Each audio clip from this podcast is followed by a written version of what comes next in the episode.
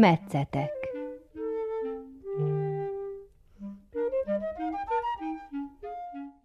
Kedves hallgatóink, ez az Újvidéki Rádió művelődési műsora. Én Madár Anikó vagyok, jó napot kívánok! A következő órában a stúdióban vendégünk német László, az eddigi nagybecskereki püspököt ugyanis Ferenc pápa november 5-én a belgrádi metropolita érsekké nevezte ki. Erről a jövőbeni terveiről és feladatairól beszélget vele Szabó Gabriella. Egy rövid zene után kezdünk.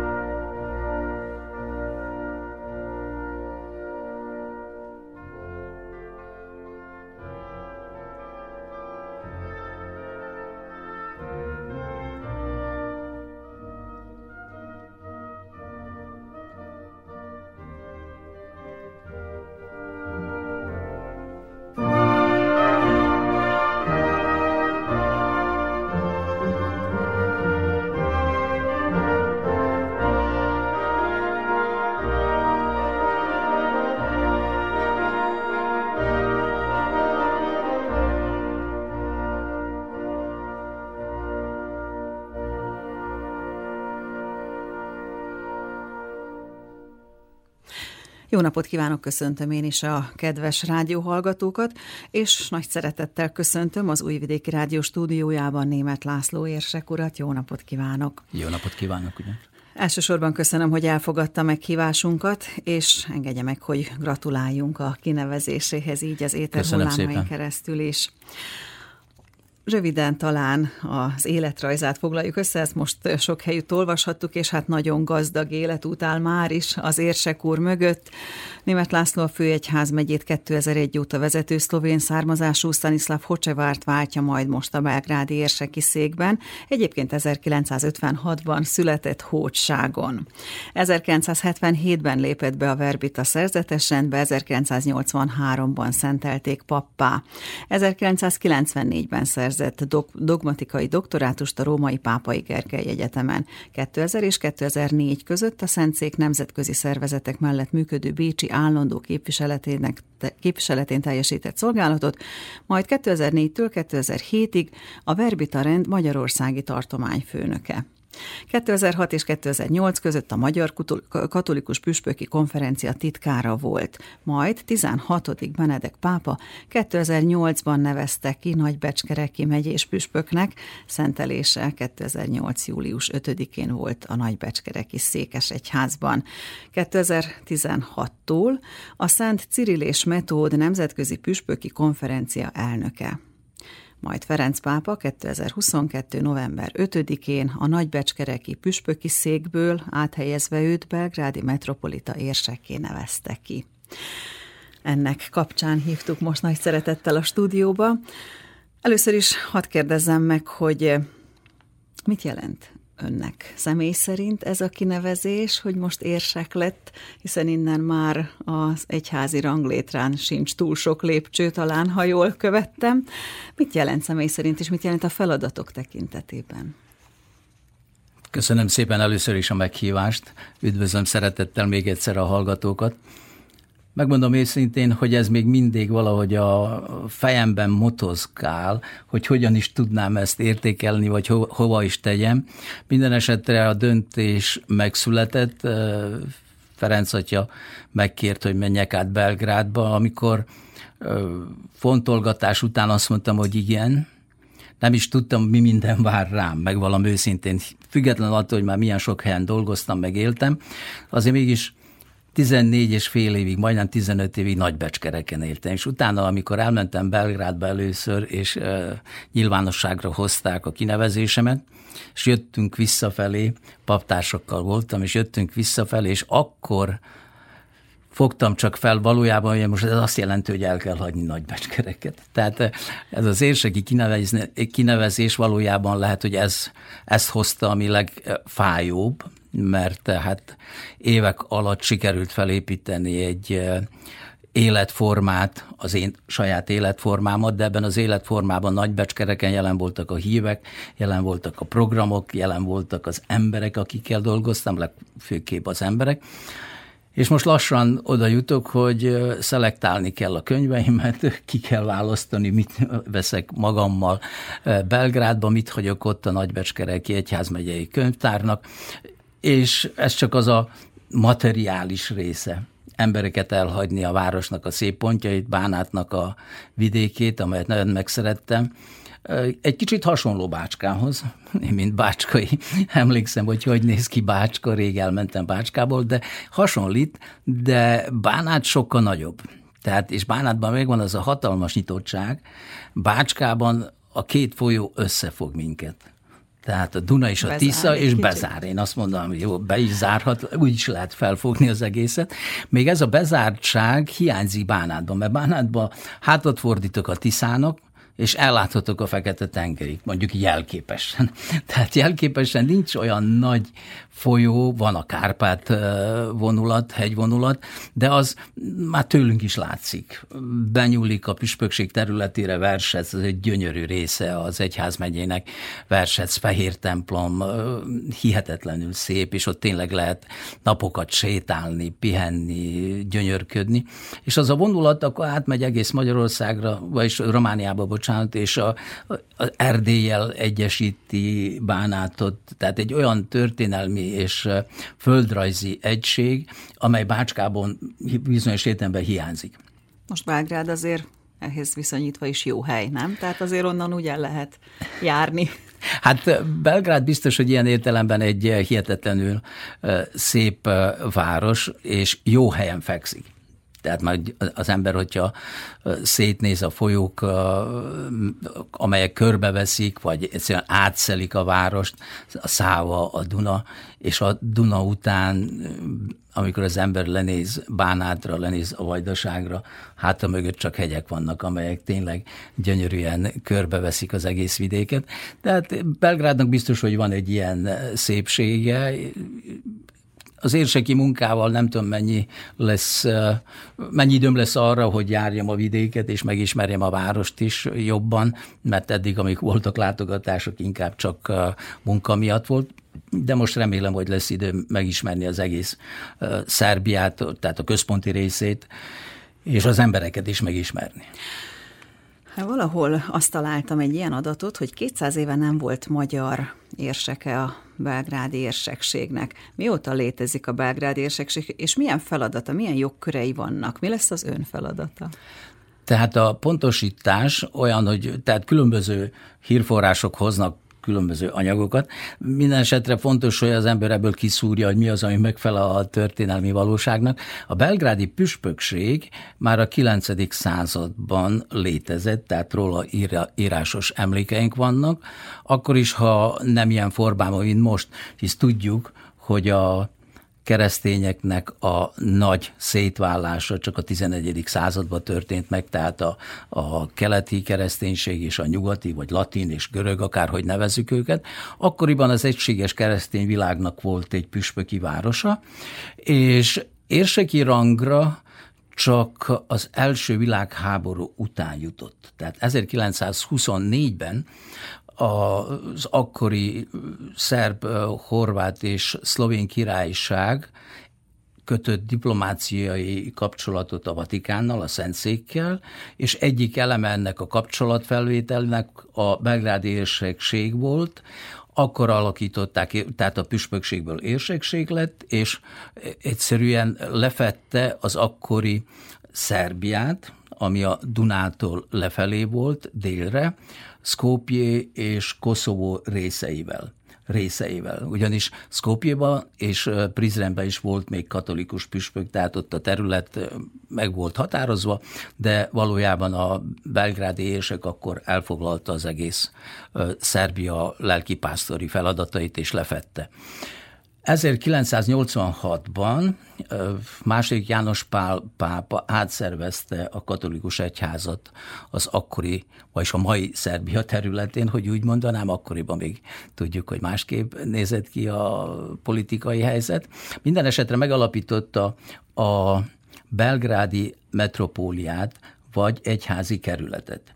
És ugyanabban az évben, ezért 1986-ban alapította meg a nagybecskereki püspökséget.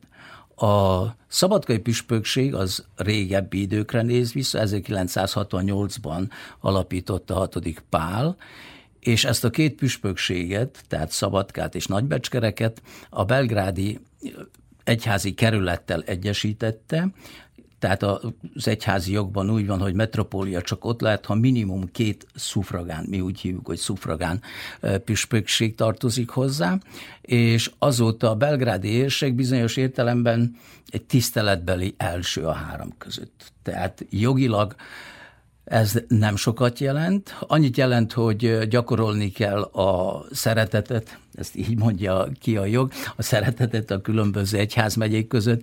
Az érsek azonban csak akkor léphet valamit jogi értelemben, ha visszaéléseket lát, tehát akkor szerepe van, hogy ő legyen az, aki közbelép, és a püspökségek területén, vagy az egyházmegye területén, és valójában ilyen restriktív hatása van, de szerintem legfontosabb azonban az a pozitív, amit említettem. Tehát szeretett szót használja a jog, de szerintem a legfontosabb az emberi kapcsolatok kiépítése, és a különböző püspökségek közötti kapcsolatnak a felépítése és egymás segítése az, ami számomra a legfontosabb.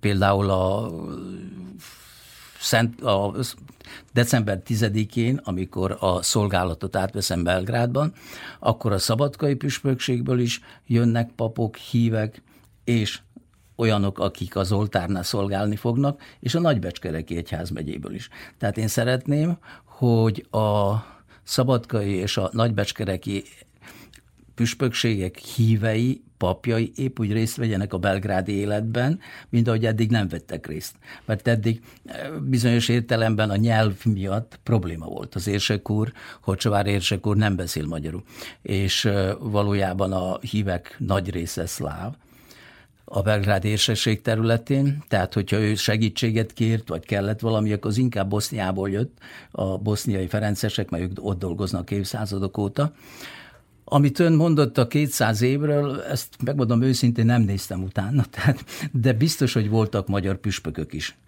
Hisz Nándorfehérvár, vagy akárhogy nevezzük a, a várost, Belgrád ma, hozzátartozott a magyar koronához, és a magyar koronának egy nagyon fontos része volt, tehát a, a törökök elleni harcban hihetetlen sokat tett, és ezt nem fogjuk elfelejteni, tehát ez hozzátartozik a történelmünk része. Így van, csak a déli harangszóra, ha gondolunk. Talán itt nem kerülhetjük meg akkor a kérdést röviden, hogy a két püspökség most püspök nélkül maradt gyakorlatilag ezáltal, hogy ön is Belgrádba megy a jövőben. Mire számíthatunk püspökök tekintetében? Mennyi idő az, amikor esetleg lehetnek új püspökök? Hát az egyház bevett szokása, hogy ilyenkor, amikor a Szent Atya, ez egy új dolog, tehát ez az utóbbi 20-25 évben vált gyakorlattá a katolikus egyházban. Második János Pál kezdte, utána Benedek pápa is folytatta, és Ferenc pedig nagyon is szereti ezt a megoldást, hogy a püspököket mozgatja egyik helyre a másikra. Ez lehet, hogy egy jó gyakorlat, lehet, hogy nem, attól függ, ki mit szeret, vagy ki hogy látja a dolgokat.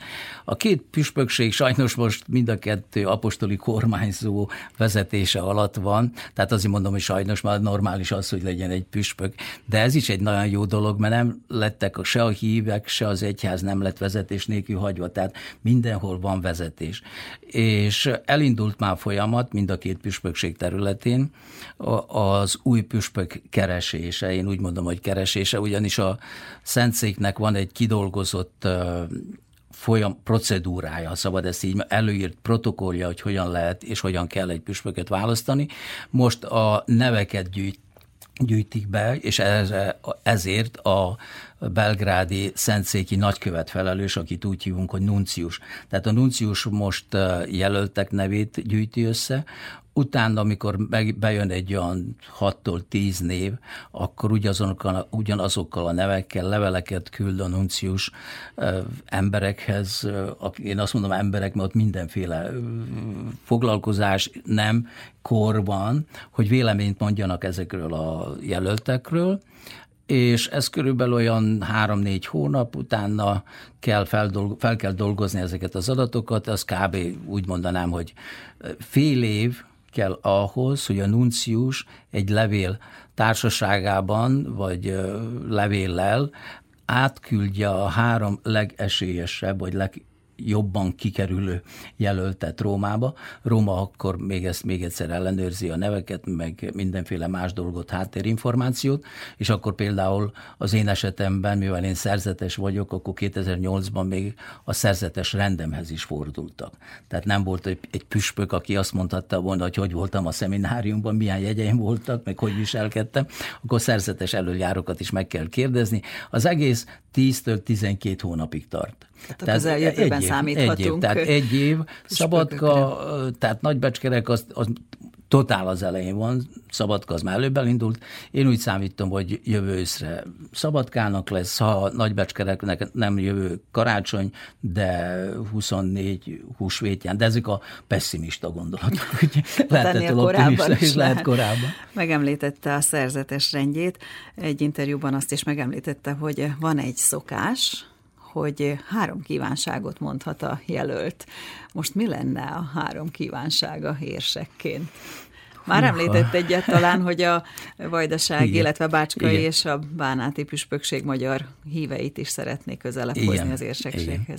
Tehát biztos, hogy az egyik legnagyobb kívánságom az, hogy összekössem a katolikusokat Szerbiában. Tehát ez nem csak kívánság, hanem ez az élet célom, hogy ezekből a külön álló egyházi részekből, hisz tudjuk, hogy a Dunán innét, ha szabad ezt így mondani, amit ezer éves helyi egyházokról beszélünk, még a belgrádi érsekség területén, akkor is, hogyha 2000 éve mondhatjuk úgy van kereszténység, akármilyen formában, de kiforrott egyházi élet azért nincs. Tudjuk, hogy 500 évig török hatalom volt, mindig is voltak katolikusok is a szétválás után, 1154 után. Voltak katolikusok, azok nagy részben Boszniából jöttek, Dubrovnikból jöttek a mesteremberek minden országból, tehát a magyarok katonaként, meg mindenféle más módon kerültek ezekre a vidékekre. Tehát voltak mindig katolikusok, de nem voltak annyira egyesítve. És a másik dolog, ami másik kívánságom, hogy a Duna az inkább egy ilyen összekötő vonal legyen köztünk, ne pedig elválasztó, és épp így a szerémség felé is a száva. Tehát az első kívánságom az tényleg, hogy sikerüljön összekötni. Mennyire fog sikerülni, tudjuk, hogy a nemzeti kérdés az mindig ott van, a történelmi kérdés ott van, különböző ambíciók, mindenféle más, de ha megfigyelték a kedves hallgatók, akkor eddig mindig úgy beszéltünk a katolikusokról, hogy Nagybecskereki egyházmegyéből, vagy horvátok, magyarok, majdnem soha nem halljuk a Szerbiában élő katolikusok. Tehát ez, ez egy olyan fogalom, amely még nem forrott ki, amelyet még fel kell építeni és meg kell tölteni tartalommal. És a harmadik pedig, hogy megismerjem ezt a szórvány érsekséget, tehát ami gondolom sokat fog segíteni, az az, hogy nyelveket beszélek. Tehát vannak lengyelek a püspökség területén, van nagyon sok olasz, különösen az üzletemberek, olasz vállalatok, családjaikkal, vannak németek, akik ott dolgoznak Belgrádban is, a diplomaták, tehát a nyelvtudás mindenképpen segíteni fog, és már most is van az érsekség keretein belül Belgrádban, a jezsuitáknál francia szentmise minden vasárnap, és a Krisztus király székes egyházban pedig angol nyelvű szentmise. Tehát a diplomaták, az ott dolgozó katolikusok már most is kapcsolatban vannak. Én ezt szeretném továbbra is folytatni. A katolikus egyház elvben, nem nemzetben, hanem hívekben, egyházban, egyházi szinten hívekben gondolkodik, viszont mondta azt is, hogy nem lehet csak úgy véletlenül magyarnak lenni, az tudatos munka kell legyen. Mennyire fontos, és hát említette, hogy szórvány a katolikusság Szerbiában, a magyarság is szórvány. Éppen kedden ünnepeltük a Magyar Szórvány napját. Hogy lehet ezt a szórványt egyházilag is, vallásilag is, nemzetileg is jól összefogni, és mennyire kell hangsúlyt fektetni a hívek nemzeti hovatartozására? Hát gondolom, hogy a nemzeti hovatartozás egy annyira mély érzés és adottság, hogy azt kiirtani nem lehet. Tehát mondjuk meg őszintén, ha valaki tudatosan éli az életét, akkor tudja, hogy honnét jött, kik voltak a szülei, a nagyszülei, milyen nyelvet beszéltek otthon, és ezzel a nyelvvel bizonyos kultúr előleg vagy gazdagság is az ember életének része lett. Ezt szerintem meg kell őrizni, és ez nem attól függ, hogy valaki magyar közegben él, vagy szorványban, mind ahogy mi élünk, hanem hogy fontos-e ez nekem. Tehát mennyire tisztelem azt, amit a szüleimtől kaptam. Mennyire tudom érvényesíteni azt, ami egy ezer éves kultúrának a hozadéka. Tehát nem csak a kultúra, irodalom, meg szép művészetek, hanem az életnek a módja, hogyan tartozunk össze, hogyan támogatjuk egymást, szolidaritás, betegségben, jóban, rosszban. Ezt mindenképpen olyan emberi értékeknek a közössége, amelyet támogatni kell. Ide tartozik a hit is. Tehát szerintem a hit az Isten által adott olyan képessége az embernek, hogy kinyílik egy transzcendes, tehát egy valami, valaki felé, aki felette van, aki egyszerűen értelmet ad az életemnek. Nekem vannak értelmeim így is, hogy való, meg tudok valósítani valamit, tehát az is egy értelme az életemnek, de hosszú távon minden idősebb az ember, és én most már ott vagyok 66 éves, tehát ilyenkor már az ember gondol arra is, hogy hogy fog kinézni az ember életének a vége, tehát ott mindenképpen felmerül a végső megoldás kérdése, a nagy értelem, és nekem itt mindenképpen az Isten ugrik be. Tehát a, nem azért, mert nélküle nem tudok gondolkodni, bár az is igaz, de ő ad nekem megnyugtató válaszokat. Visszatérve még egyszer erre a nyelvre, a nemzetre, ha valaki tudatosan ember, akkor minden értéket el tud fogadni. Tehát a saját kultúridentitását, a saját anyanyelvét, a hitnek a, az elemeit, és azt egy szerencsés, úgy mondanám, szimbiózusban, tehát egy együttélésben tudja összehozni. Ez nagyon fontos, hogy akkor ez meg is maradjon. Tehát egy jó keresztény, akármilyen keresztény, legyen az protestáns, ortodox vagy katolikus, egy jó keresztény az tisztelni fog mindenkit, mert elvárja is, hogy őt is tiszteljék abban, ami az övé. Tehát nekem nincs itt különbség, hogy tehát nem szeretném úgy bemutatni, hogy lehetséges a nemzet és az egyházhoz való tartozás között egy szakadékot húzni. Nem. Ha valaki tudatosan éli meg a kereszténységet, akkor mindenképpen rá eszmél arra, hogy a másik ember mellettem épp olyan, mint én, akkor is, hogyha másképp vett keresztet, vagy más nyelven imádkozik. De én tisztelem az enyémet, tisztelek mást, és elvárom, hogy mások is tiszteljenek engem. Nyilván ezek azok az értékek, amiket az eddig élete során is magával vitt különféle helyekre, ahol előfordult, hogy egy maga volt Igen. magyarként. Volt ilyen évekig. Volt-e olyan ezek mellett, amit még fontosnak tartotta az otthonról hozott értékek közül, amikre, amit féltve őrzött, hogy azért ez az, ami, amihez tartania kell magát?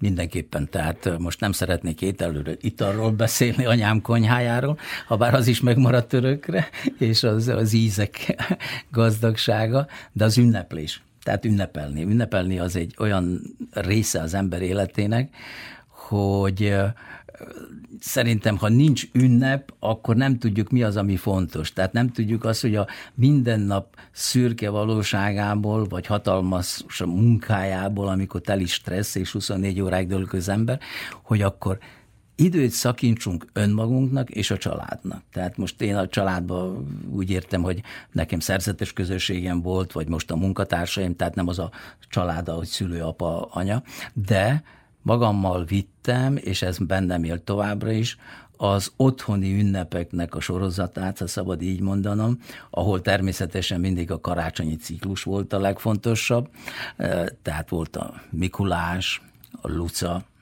cipőtisztítás, meg minden más, mit találunk reggel, hagyma, vagy valami más jobb dolog, akkor levelet írni Jézuskának, várni, hogy mit hoz majd az angyal elővitte a levelet, várni, hogy mi fog jönni, és akkor a hatalmas csoda, hogy egész nap 24-én vártuk a karácsonyfát, megjön a Jézuska, és közben belső szobában a szüleim már úgyis már tudtuk utána de azért az a várakozás, az az illat, amikor az ember a karácsonyfának az illatát érezte, az mindig egy fantasztikus dolog volt. És utána a születésnapok, névnapok. Tehát ez egy olyan, nem volt egy nagy dolog, de minden születésnapra öten voltunk otthon, plusz a szüleim heten, mindenki kapott mindig egy tortát. Születésnap, természetesen más olyan, de torta, ami az asztalra került, azok voltak a dolgok, amelyek megmutatták, hogy a mindennapi életben is lehet pillanatokat találni, mikor leültünk együtt az asztalhoz, mikor együtt megosztottuk azt a tortát, előtte természetesen voltak más dolgok is, de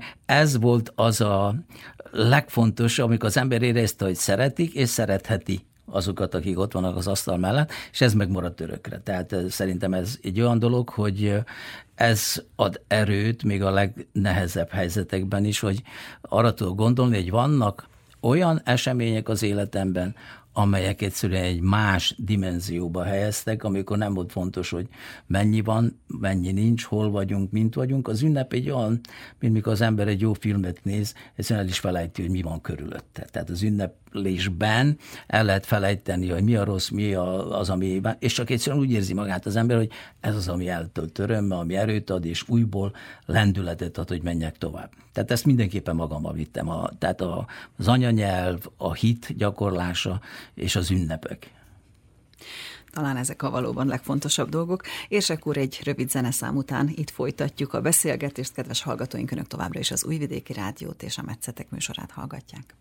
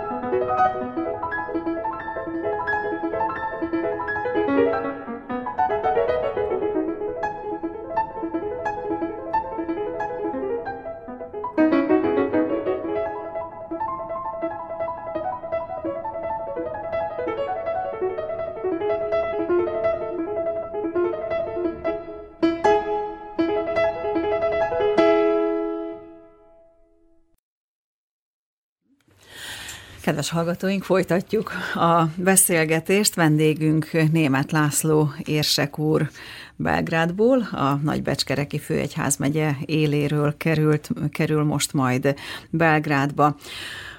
A művelődési műsor vendége ma itt az Újvidéki Rádióban, és hát a művelődésünk, kultúránk része mindenképpen az épített örökség is. Az elmúlt évtizedekben nagyon sok a világ minden pontjáról ilyennekről hallunk, hogy a kiüresedett templomokat hát újra hasznosítják, és hát különféle célokra a legelborzasztóbb talán az, amikor szórakozó helynek, kocsmának, biciklitárolónak használják a templomot, mi azzal együtt is ugye, hogy elveszik a szakralitását, viszont Érsek úr, hogy néz erre, hiszen Bánátban is, de Bácskában is nagyon sok a kiüresedett templom. Mi lesz a sorsuk ezeknek az épületeknek? Hát pontos választ erre nem tudok adni, meg valami őszintén.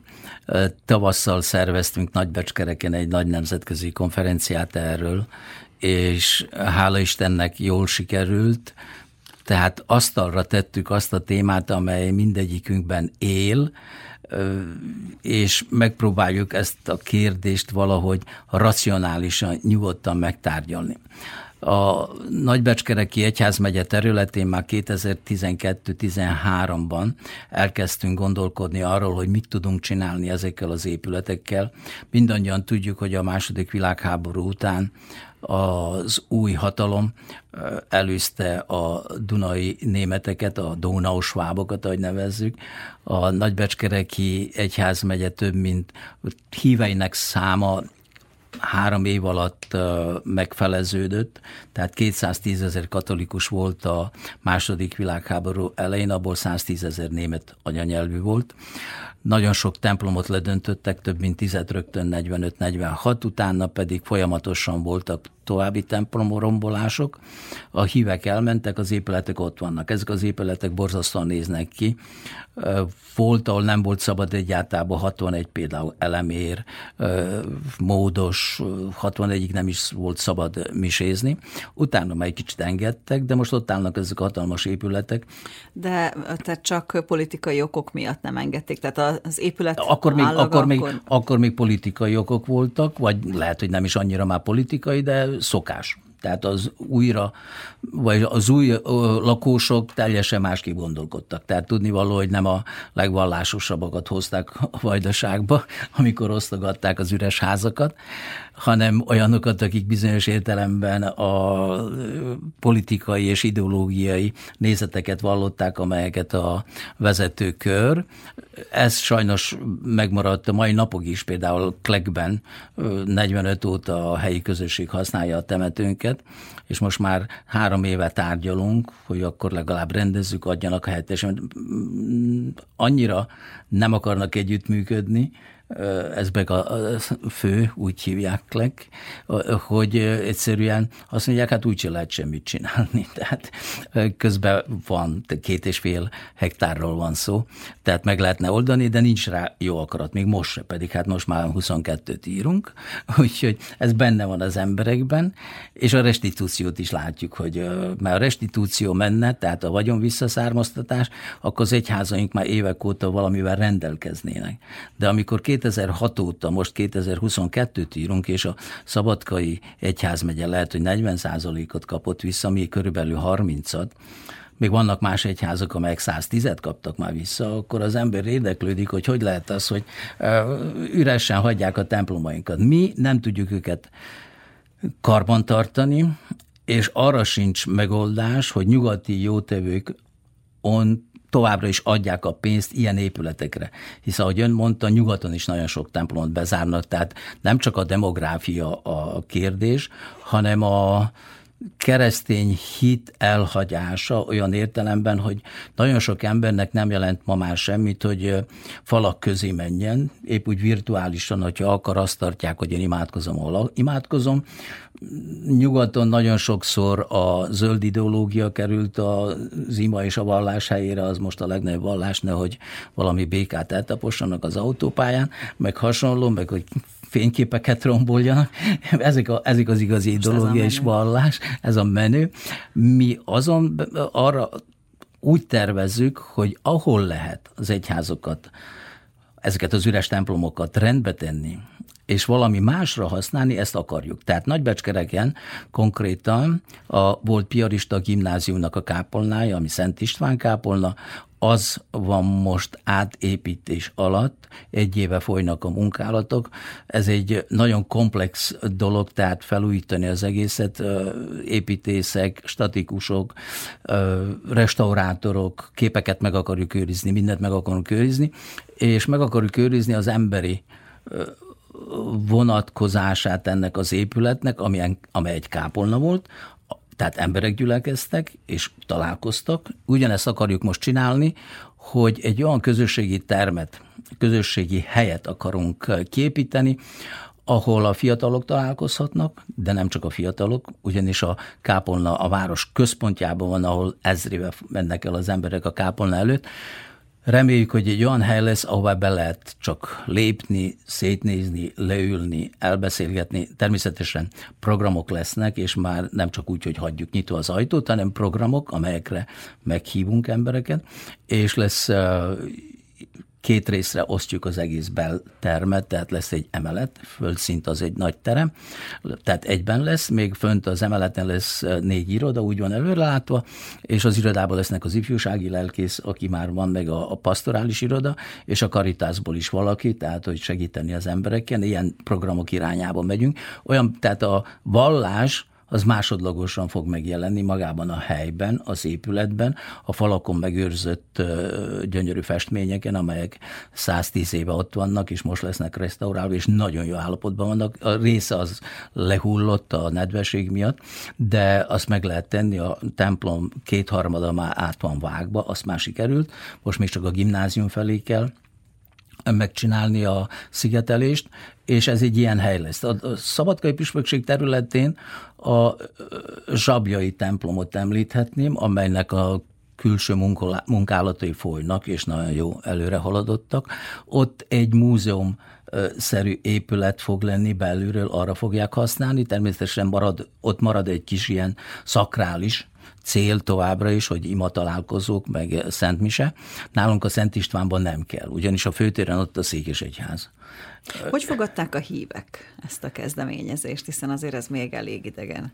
Hát, a, tehát ahogy mondtam, ez egy folyamat. A Szent István kápolnával úgy volt, hogy erről már két éve beszélgettünk a plébániával, és akkor tavaly, amikor kiforrott a gondolat, hogy milyen irányba megyünk, akkor az egyháztanács, meghívtam a Megkértem a plébánost, mondjuk ezt így, hogy hívjon meg egy egyháztanácsülésre, hogy bemutathassuk a terveket, a püspökség, mert ezt a püspökség vezeti, és a az egyház tanács, amikor bemutattuk, hogy mi lesz, hogy lesz, megőrizzük a jellegét, de nem lesz szakrális épület, tehát nem lesz mise legfeljebb, hogyha ima lesz minden, de a mise ott van a székes egyház, tehát át kell menni csak a főtéren, az 50 méter.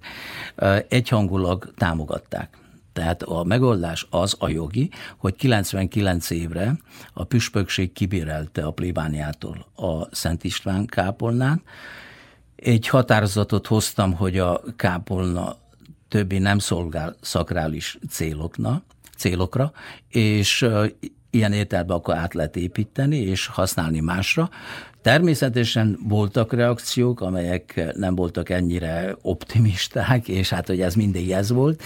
Itt vannak olyan érvek, amelyeket az ember, hogyha akar, felhozhat. Amikor én 2008-ban Nagybecskerekre jöttem, akkor a Szent István kápol nagy raktár volt amelyet a máltai szeretett szolgálat használt, és a raktárnak az volt a nagy adottsága, hogy vám területnek használták, amit hoztak be a máltai szeretett szolgálat emberei, azt először oda rakták le, nem kellett a vámhivatalba vinni, és a vámosok jöttek oda elvámolni. Tehát hát ennél, ennél jobb lesz ennél jobb lesz, amilyen, tehát, És akkor, mikor én jöttem, akkor hát ezt kicsit meguntam, és akkor kitisztítottam az egészet, úgyhogy, de akkor is évente egyszer volt csak Szent Mise. És mi lesz azokkal a kisebb templomokkal, amik már nagyon romos állapotban vannak, módos és... Még... Hát módos az még a van párdány, az párdány, rosszabb, párdány az rosszabbul áll. Módos az 2000, 1913-ban épült, tehát ott az állaga az, tehát a kövek, tégla, az még valahogy megy.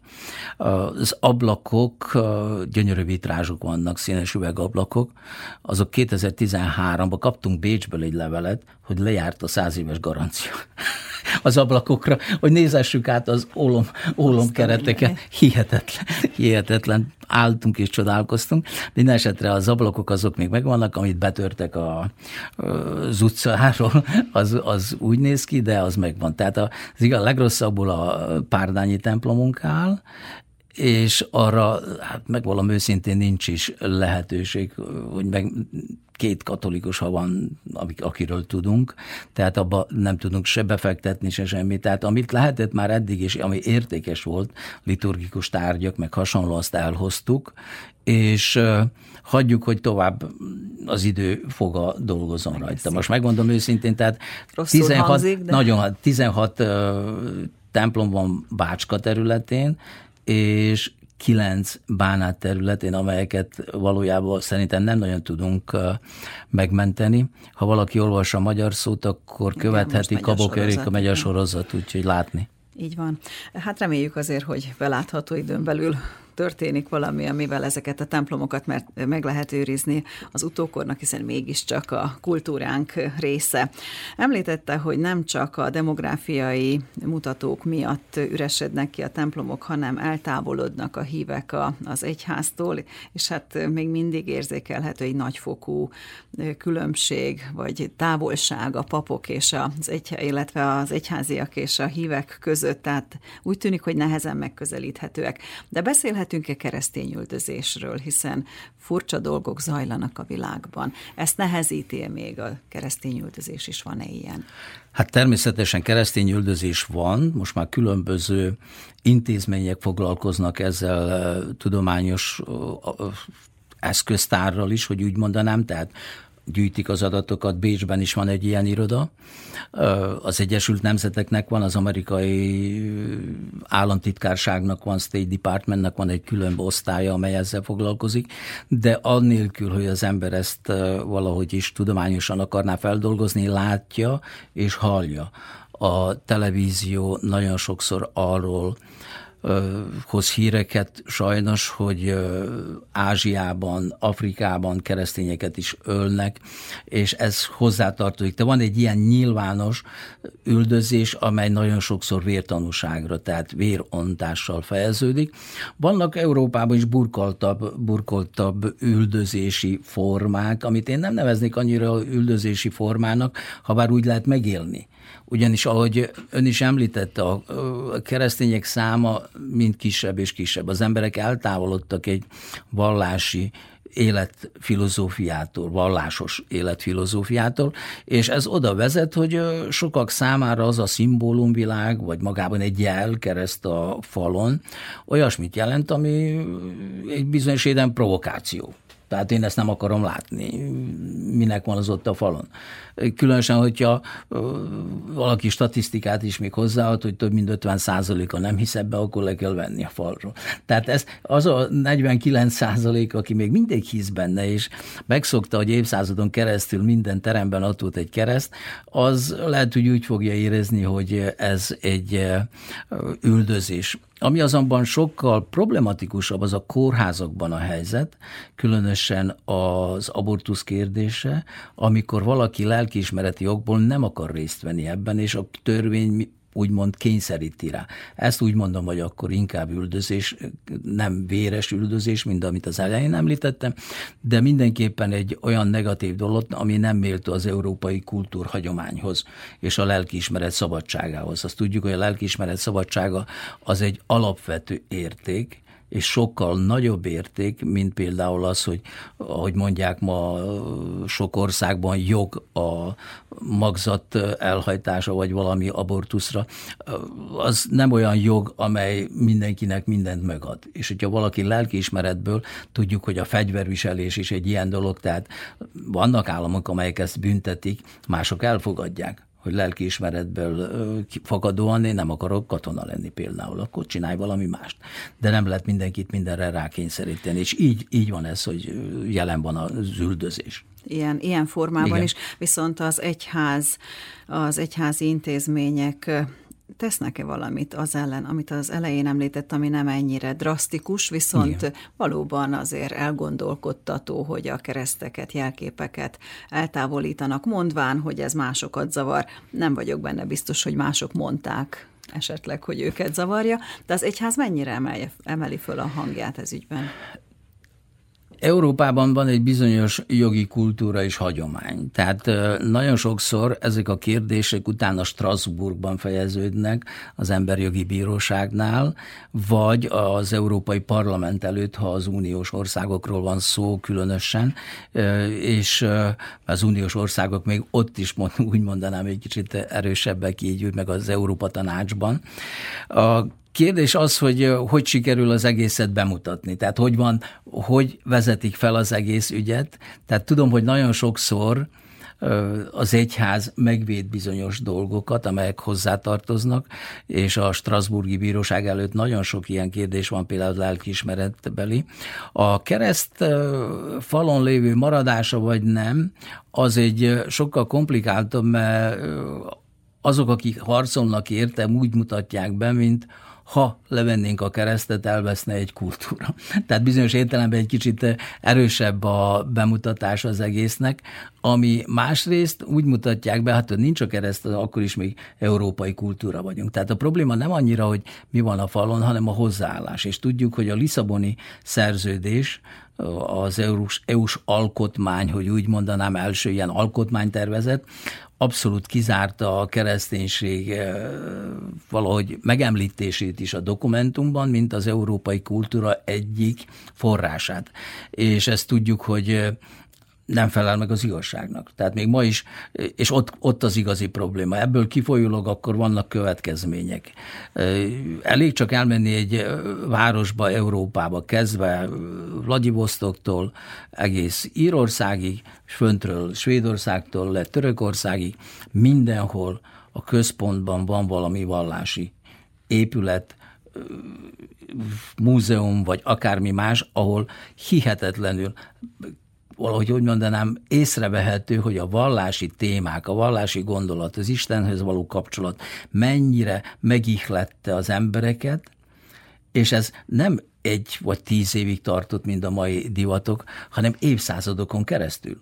Évszázadokon keresztül, és még ha tudatosan is akarjuk ezt rombolni, tehát ezt a gyökereket elvágni, nem lehet, mert ezek annyira materiális, anyagi jelei a keresztény jelenlétnek, hogy ezt nem lehet egyszerűen eltüntetni. Akkor maradjunk a Lisszaboni szerződésnél egy rövid időre, mert még azért sok mindent tudnánk átbeszélni talán itt. Az egyház hogy látja ezt, hogy nincs benne a törvényben, az európai törvényben a, egy szóval sem. Az, hogy a vallás az igenis itt Európában azért meghatározó. Ezt nem kell állandóan emlékeztetni, hogy azért talán mégis oda kéne rá figyelni. Hát most megmondom őszintén, az a folyamat, ami a Lisszaboni szerződéshez vezetett, az egy nagyon is szekulár, szekularizált és szekuláris világban indult el. Tehát éveken keresztül dolgoztak rajta. Tudjuk, hogy azóta a világ hogy úgy mondanám, helyzete és a vallás szerepe a világban nagyon-nagyon megváltozott. 2001. szeptember 11-e mindent felforgatott, ugyanis tudjuk, hogy a támadás vallásilag volt indokolva valahogy, vagy a vallás is benne volt az egészben, és 2011-re még nem ért odáig ez a változás, hogy ezt az európai honadják valahogy komolyan vegyék, lássák. és lássák, de 2011 óta ez a folyamat mind erősebb és erősebb, és a maximális, drasztikus, tragikus kifejezése ez a Szíriában zajló háború volt, ahol a kalifát megalapították a radikális iszlám erők a kalifátot, és borzasztó gyilkosságokat végeztek, és kultúr barbárságot, és ott nem volt kérdés, hogy milyen maradt csak egy valami épület, ami maradt, mindenféle kultúrát, legyen 2000 éves ős kultúrát is tönkretettek. Tehát ez látszik, hogy a vallás sokkal erősebb, és látszik ugyancsak, hogy ez nem csak egy iszlámhoz kötődhető, köthető jelenség. Figyeljünk arra, hogy mit mond a moszkvai pátriárka. Moszkvai pátriárka azt mondja, az orosz harc és háború Ukrajnába a vallás egyik megjelenítése, mert ők az egyetlenek, akik igaz módon hisznek, és ellene vannak a nyugat dekadenciájának. És Istenre hivatkozik, ami szerintem egy megbotránkoztató dolog, hogy egy főpap ennyire félre magyarázza a vallásnak a szerepét. Szerint Jézuska sírjában lenne, hála Istennek, hogy feltámad, biztos, hogy forog állandóan. De azért vannak biztató jelek is ezek szerint, hogy vannak, vannak. Jó, tehát, jó irányú változások. Lesznek jó irányú változások. A, a Lisszaboni szerződésnek egyik kevéssé ismert része, hogy van egy 17. fejezet, amely úgy nevezi, hogy uh, dialógus párbeszéd a különböző értékképviselőkkel, és ez ez a szó alatt benne van az, hogy a vallásokkal, ezt nem mondják ilyen szépen, de minden évben kétszer találkozik Brüsszelben a vezető, európai vezetőkkel az európai egyházak képviselői. Tehát van, és nem csak a képviselő, az egyház, hanem vannak más vallási képviselők is, tehát van egy párbeszéd, amely szerintem most egy kicsit nyugodtabb, de ahogy említettem, ez, ez egy olyan dolog, ami évek kellene, hogy változzon. Évtizedek is néha. Betört a 60, ez az. 68, mikor betört ezzel a nagy liberális gondolkodással, egy kis anarchista módon is, ez most csengtek le azok az emberek, akik 68-ban szocializálódtak. Tehát aki a fő kolomposok, a szabad igen, így mondani. Tehát az változni kell. Ez talán. az, változni kell. Érsek úr, nagyon kevés időnk maradt, viszont itt az advent első vasárnapja rövidesen. Mi lenne az ünnepi adventi üzenete, hiszen már az előző beszélgetés során említette, hogy az otthonról hozott ünnepi hangulat az komoly meghatározója az életének. 2022-ben érsekként ilyen világban, amilyenben élünk, mi az, ami az adventot meg kellene, hogy határozza valamennyiünknek? Hát szerintem egy olyan adventet kellene élnünk, amelyben a várakozás, az örömteli várakozás ö, uralkodik, vagy adja meg a legfontosabb hangnemet. Ne, ne veszünk el annak a hír özönnek a nyomása alatt, hogy nem lesz gáz, milyen drága, jönnek-e az oroszok hozzánk, vagy az ukránok fognak minket bombázni, mit tudom én, hogy ilyen dolgokat, tehát háború mindig is volt az ember történelben, és mégis élünk tovább. Nálunk háború nincs, nálunk inkább az a probléma, hogy a szegénység növekszik, tehát legyünk szolidárosak, lássuk, hogy ki az igazi szegény, körünkben, és azokat támogassuk. Osszuk meg, ami van. Tehát adventnak mindig van egy hihetetlen ilyen szép, pozitív és provokatív provokációja, hogy úgy mondanám, az, hogy Jézus Isten fia eljött közénk embernek, ez egy hihetetlen provokáció volt akkoriban, és ma is az. Ha rá gondolunk, hogy az Isten fia eljön, és azt mondjuk, tehát arra a Bibliában nincs, vagy mondják, hogy is mondanám, bizonyosság, hogy jászolban született, de lehet, hogy vagyis egy barlangban, de lehet, hogy úgy született, és oda tették, és ez nagyon szép, ez jó hangzik. És a gyerekek is mindig újból és újból elfogadják, mi is elfogadjuk. Tehát öröm, a fájdalom, a bizonytalanság, a félelem, hogy mi vár ránk, és a mindennapi szaladgálás, igen, nehezebb lett az életünk, de még abszolút távol van attól, hogy arra gondolunk, milyen volt az élete Jézusnak, amikor megszületett. Tehát teljesen más helyzetben volt, és ő vállalta és velünk volt. Tehát épp úgy gondoljunk, hogy mi volt a mi szüleinkkel, mikor én arra gondolok, hogy az én szüleim 54-ben házasodtak, hát mi volt 54-ben? És mi tehát volt az előző ez, időszakokban? Ez, nem igen, tehát kilenc évvel a háború után, amikor tényleg még ö, víz nem volt az utcában, úgy kellett kútról hordani, artézi kút, akkor már mi is nőtünk, akkor hordtuk mi is. Tehát olyan dolgok, amik abszolút, abszolút, és az ember elkényelmesedik, és akkor azt hiszi, hogy mindent egy telefonnyomás, gombnyomással mindent el lehet intézni. Nem lehet. Tehát a várakozás. Várakozás, marad, de az örömteli, örömteli várakozás. Örömteli marad. És reményelteli. Így van, és hát a szeretet gyakorlása Ez az. Érsek úr, köszönjük, hogy az Újvidéki Rádió vendége volt. Kedves hallgatóink, Önök a Metszetek című művelődési műsort hallgatják, melyben német László érseket hallgattuk, vele beszélgettünk az elmúlt egy órában. Hivatalos beiktatása december 10-én lesz majd Belgrádban, és ahogyan elmondta, a Bácska és a Bánáti hívek jó részét is szeretné ott látni és köszönteni. Köszönjük további jó Köszönöm egészséget, szépen. és minden jót a küldetése során.